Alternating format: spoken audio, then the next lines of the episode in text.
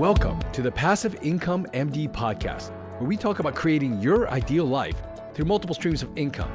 I'm your host, Peter Kim. If you enjoy hearing about this stuff, make sure to hit subscribe so I can bring it to you every week. Now let's get on with the show.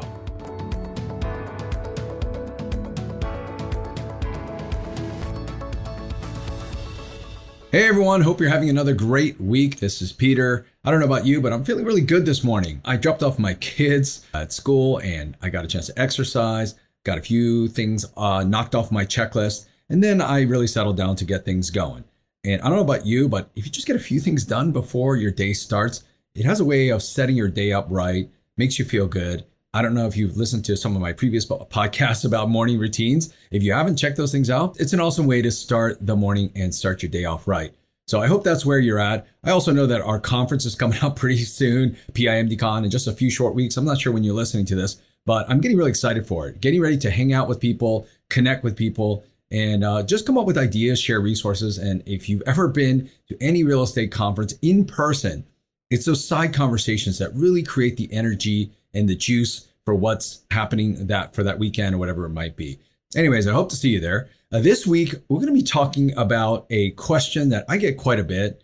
And the question is Is passive real estate investing really passive? I know people talk about it all the time. You've probably heard that real estate investing is a great way to create an additional stream of income. And they talk about it in terms of passive income. In fact, our whole brand is focused around that passive income MD.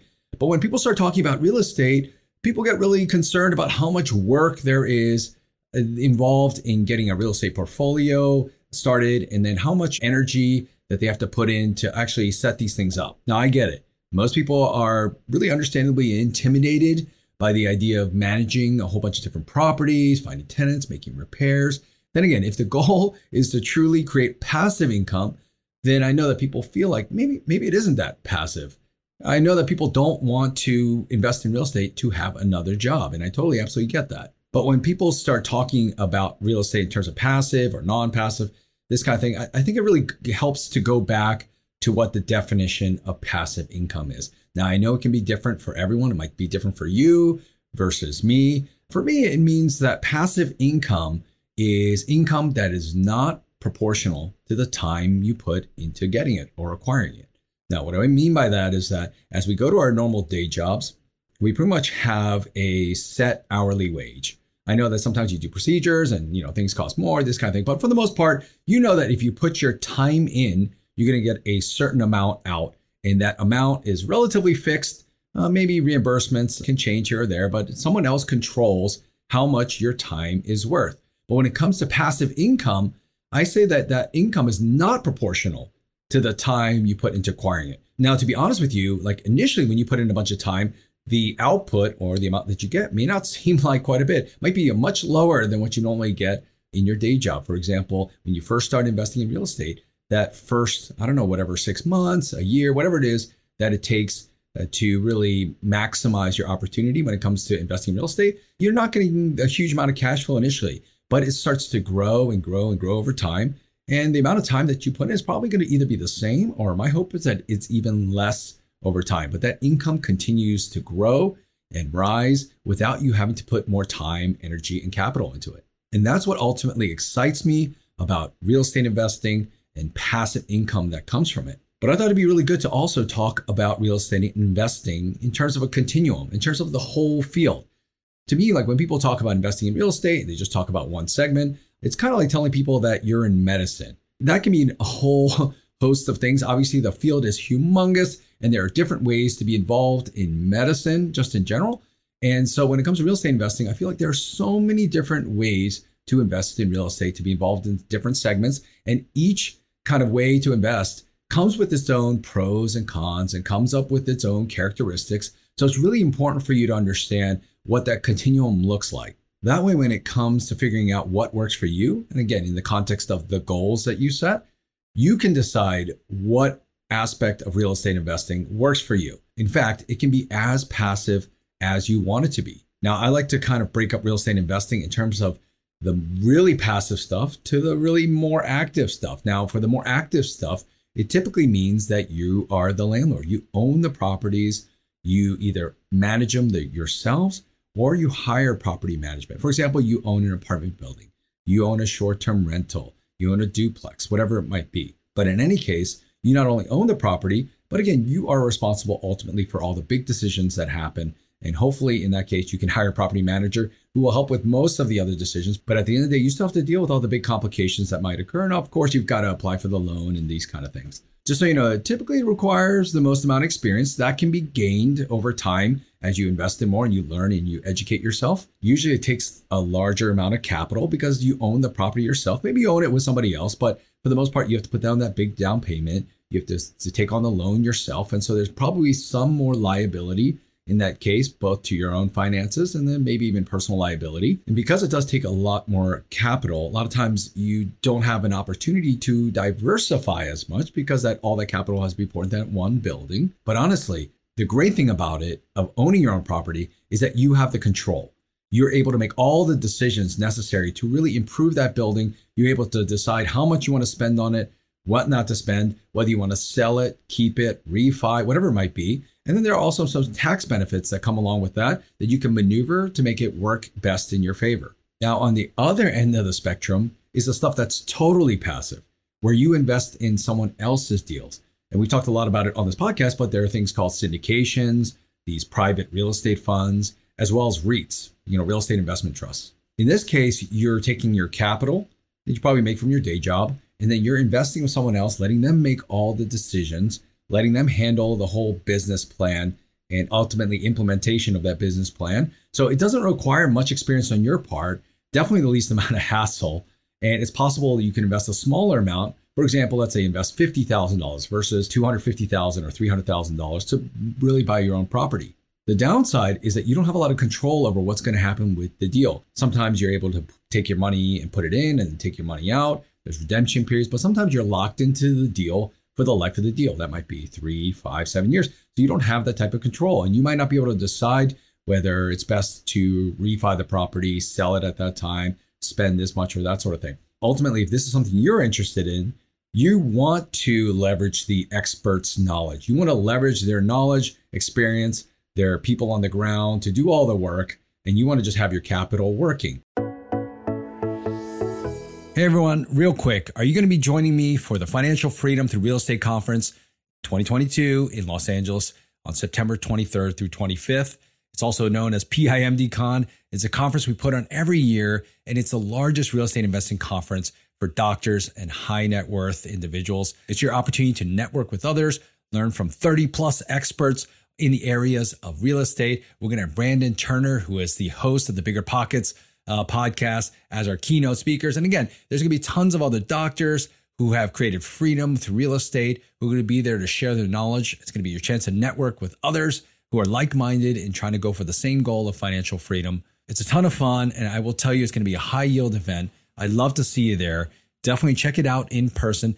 There are limited seats left. You can find out more info at www.pimdcon2022.com. Look forward to seeing you there. Thanks. So, what's our job? Our job is to look at this continuum and obviously, again, figure out our goals first and then figure out what on this spectrum, on this continuum, is going to help us get where we want to be. And I will tell you right off the bat, myself, I have a portfolio that includes both active and passive types of investments because at different times of my life and different times of my financial life, one seems more attractive to me or the other and i'm just always looking for that right balance. There's no doubt to me that it's possible to get higher returns when you own your own property because you make all decisions there aren't any fees involved you're not splitting profit with anybody else. The downside to that is again you have to put in your own time and then you have to rely on your own expertise and knowledge to make the best decisions to maximize that income. Then there's times where i'm just busy or i don't want to put in that time and energy and effort and so what I've done in the past is I've sold some of those properties that I've owned and then really converted that or shifted that over to more passive investments. I was very happy to let somebody else take part in the, some of the profits. I've been very happy in that situation to let the operators or the sponsors of those deals, like the syndications and funds, do what they what they do best. Let them find the properties, manage it, optimize it, and then ultimately decide what they do with the property and hopefully create a nice profit and cash flow for everyone. And the whole time while they're doing that, all I'm doing is waiting for quarterly distributions or whatever it might be. I'll read the updates that come from time to time. And then hopefully, and this has happened before, where I've gotten a just an email letting me know that they've sold the property and I'm thinking I can expect a huge check coming up in the next few weeks. That's always an amazing feeling. I know that I can potentially get higher with active, but there have been definitely situations where with the passive stuff, I create these amazing returns totally passive. So now after having given you this overview, I'm going to go back to my original question that people again ask me all the time is passive real estate investing really passive? And so when it comes to passive real estate investing, again, I'm talking about that side where you're not a landlord, where you invest in syndications, funds, and REITs. Now, just speaking from my own experience, I've personally invested in, I'd say, close to 40 deals, give or take a few, uh, over the past eight years. I can honestly say that the amount of time I've spent collectively on all those 40 deals after the initial due diligence period really only comes out to a few hours a year. Meaning, I get the quarterly updates, I read the reports, and then I check my bank account to look for the dividends.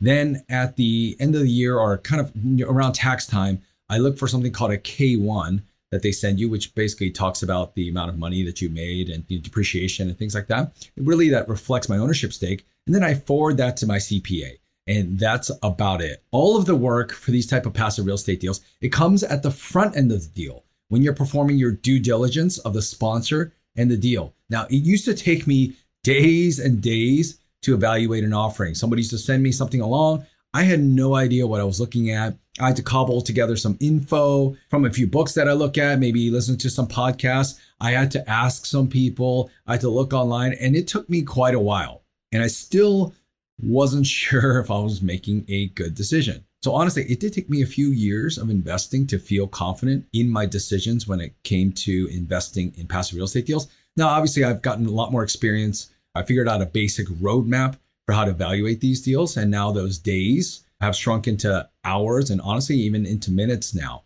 So when I think about my income to time ratio, and I think that's really important to think about, how much money do you make for the time you put into getting that income? That to me is like a big key factor. And I've seen that grow over time.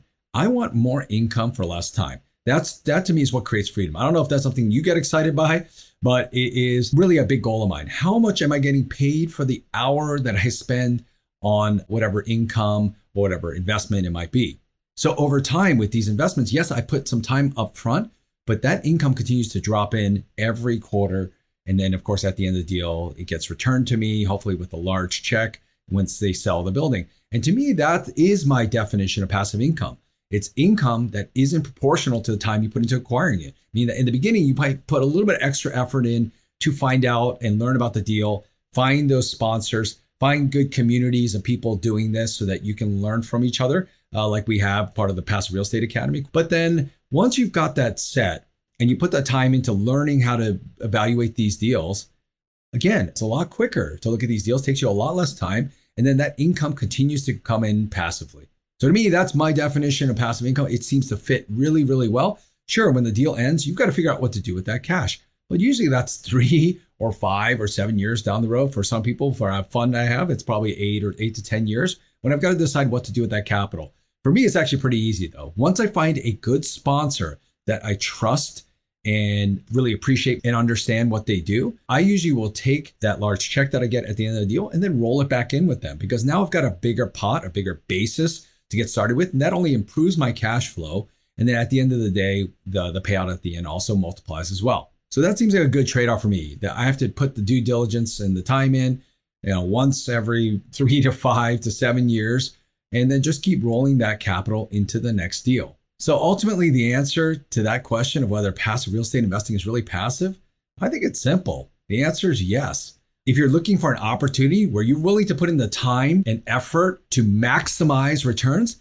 then yeah, you might do better with direct ownership. And again, I do have a portion of that in my portfolio. I'm only willing to spend so much time on that, and that's okay. And it's done really well for me. And again, I love those properties. I talk about my short term rental all the time now. So I do invest in those, but I'm only willing to allocate a portion of my time to it. Now, on the other side, if your primary goal is to protect your time and use it in different ways than sitting there managing an investment, then this whole passive real estate investing, like syndications and funds, that might sound like a great option for you. So, my suggestion is now having thought about these things, obviously go back and look at your goals in terms of income, how much time you want to spend, what else you want to be doing with your life, and then see how you can mix and match whether it's more of the active investing, passive investing, owning your own properties, investing in syndications and funds. See what's going to produce the cash flow for you. See what's going to actually help you get where you want to be, considering the amount of time that you want to put into this thing. I hope that helps put things in perspective. You guys are awesome. Again, people that are listening to this, whether you're in your car, whether you're in between cases,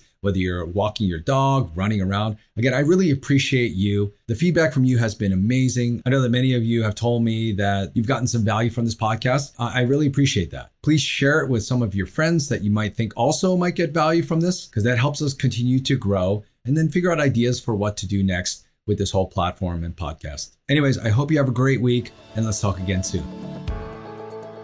Enjoy the show? Let me know by dropping a review in the podcast app you're listening to us in. And if you haven't already, make sure to hit subscribe. Are you part of our community yet?